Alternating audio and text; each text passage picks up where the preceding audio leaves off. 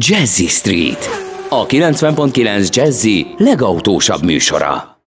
Nagyon kellemes jó reggelt mindenkinek, ez itt a 90.9 Jazzy Rádió, benne pedig a Jazzy Street, az autós motoros közlekedési magazin. Köszönti Önöket a műsorvezető Bögös Sándor, és a vonal túlsó végén már is köszönhetem Reiser Leventét, a Nissan kommunikációs vezetőjét, és vele fogunk beszélgetni egy olyan felmérésről, aminek az apropója tulajdonképpen egy pár nappal ezelőtt egy töltőnél lefolytatott beszélgetés volt, hogy miért is tartom fontosnak, hogy valóban az emberek tudják, hogy miért vesznek elektromos autót, és hogy ki mennyire elég elégedett ezzel, mert ugyanis beszéltem egy úrral, aki éppen a töltőn volt, egy 38 kW-os Hyundai-t vásárolt, mondta, hogy nagyon jó az autó, nagyon szereti, minden oké, okay, ő elektromérnök, és amikor a pályázatot beadta, akkor ő úgy gondolta, hogy mindent tud az elektromos autózásról, addigra már beszélgetett a barátokkal és ismerősökkel, amiből kiderült, hogy ingyenes az autópálya használat, lehet a buszsávon is menni, ingyenes a töltés, tehát tulajdonképpen a világ legjobb választása az, ami bekövetkezett. Hát azóta már nem ingyenes a töltés, a buszsában soha nem lehetett menni, az autópálya soha nem volt ingyenes,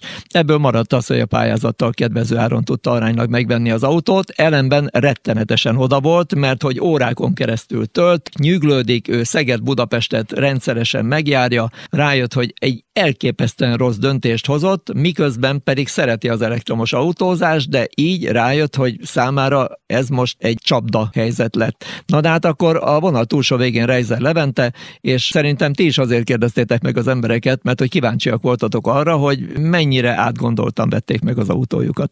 Tehát először is szia! Szia, én is köszöntöm a hallgatókat. Igen, abszolút mi is nagyon kíváncsiak vagyunk, és folyamatosan figyeljük így a piacot, meg az embereket, hogy ők hogyan látják ezt az egész mobilitást. És hát azt történt, hogy megkérdeztünk 7000 embert, Európában, különböző nyugat-európai országokban, és a 7000 embernek az egyik fele az elektromos autótulajdonos, a másik fele az még nem. De az is autótulajdonos, és ez így pontosan statisztikai ki volt számolva, hogy hogy kell, és ennek megfelelően volt ez a kutatás, és az jött ki, az első dolog, amit megemlítenék, hogy a, az elektromos autó tulajdonosok 97%-a vallja, hogy ez a váltás, amikor ő átváltott elektromos autóra, a várakozásoknak megfelelő volt, vagy könnyebb módon történt, mint ahogy ők azt várták. Tehát most visszautalva arra, amit te mondtál, hát sajnos ez az új ember nem biztos, hogy körüljárta, mert hogy nekünk legalábbis az jön ki ebből a mintából, hogy alapvetően az embereknek sikerül ez a váltás, és hogy, hogy alapvetően könnyebbnek is érzik, vagy, vagy legalábbis a várakozásoknak megfelelően konstatálják ezt az egészet. Mit mondtak azok, akik még egyelőre nem elektromos autó tulajdonosok, abból is van négy, egy-két adat? Igen, abból is, meg még mondanék egy-két más adatot is. Az elektromos autó tulajdonosok azért őszintén szólva azért csábítja őket ez a technológia. Tehát, vagy bocsánat, nem elektromos autó tulajdonosok, 34 százalékuk azt nyilatkozta, hogy ez a fejlettebb technológia, ez vonza őket.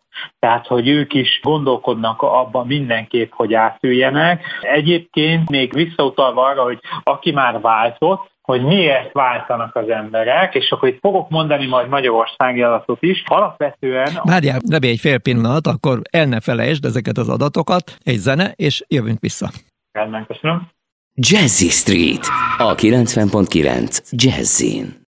A zene után megint itt vagyunk, ez még mindig a 90.9 Jazzy Rádió, benne pedig a Jazzy Street, és azon belül pedig Reiser Levente, a Nissan kommunikációs vezető, és az a felmérés, amit 7000 autós megkérdezésével raktak össze. Akkor jöjjenek az adatok.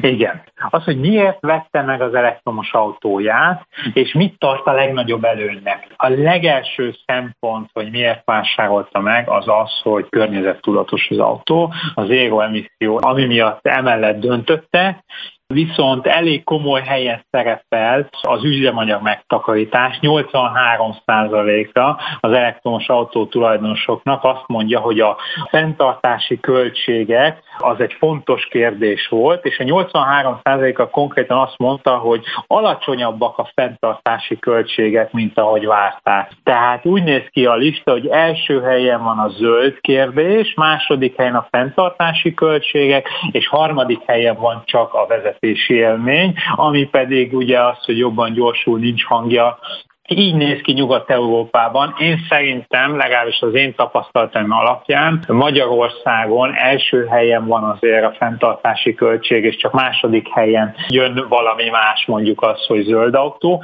de érdekes módon azért ez utólag, mikor használja az ember, akkor ez mégiscsak egy prominens helyen szerepel.